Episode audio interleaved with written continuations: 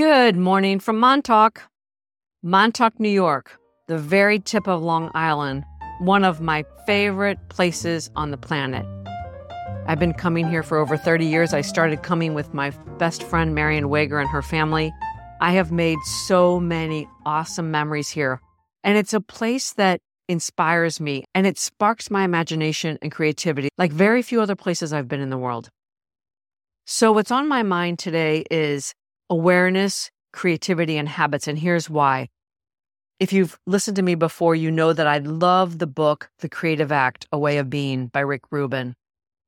I often listen to it at night, or if I happen to wake up during the night, I'll listen to it for 15 minutes as I fall back to sleep.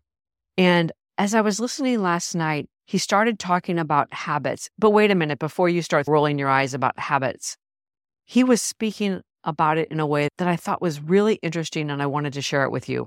So I just want to read a couple of paragraphs from this chapter. And he starts by talking about how we often yearn to establish new, healthy, and productive habits. And then he goes on to say this But how often do we consider examining and removing the habits that currently drive our days? How often do we regard behaviors accepted as the way people are or the way we are merely as habits? Each of us has automatic habits. We have habits in movement, habits in speech, thought, and perception, habits in being ourselves.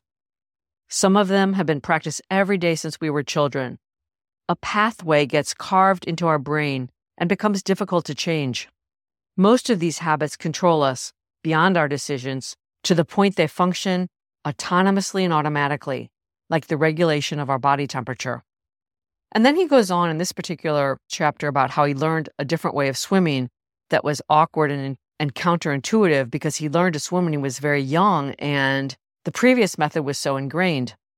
But anyway, what I like about this is how he ties awareness and habit formation and how he talks about sort of undoing or bringing greater awareness and attention to those habits and default behaviors that are so ingrained.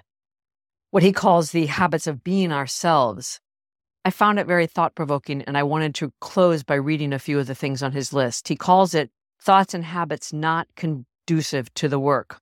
What he's talking about here is creative work and creative endeavors, but I think this applies to a lot of things, bringing awareness to those ingrained default thought patterns and habits. And here are a few that he mentions thoughts and habits not conducive to the work believing you're not good enough, feeling you don't have the energy it takes, mistaking adopted rules for absolute truths, not taking your work to the highest expression, settling, having goals so ambitious that you can't begin, thinking you can only do your work in certain conditions, requiring specific tools or equipment to do the work abandoning a project as soon as it gets difficult, feeling like you need permission to start or move forward, letting a perceived need for funding, equipment, or support to get in the way, having too many ideas and not knowing where to start, believing a certain mood or state is necessary to do your best work. And I'll end with these last two. Prioritizing other activities and responsibilities over your commitment to making art. And I would say any interest, passion, or creative pursuit that is sitting in your desk drawer. And lastly, thinking anything that's out of your control is in your way. I know speaking for myself, this was very interesting because I used to filter everything through the lens of financial viability and did it make business sense? And while sometimes that makes sense, sometimes it can be an excuse not to get started. It can be sort of a way to self sabotage I shudder sometimes to think how many things that I walked away from for that reason. I also think that having feelings of not enough time, this time scarcity mentality, can often be an excuse.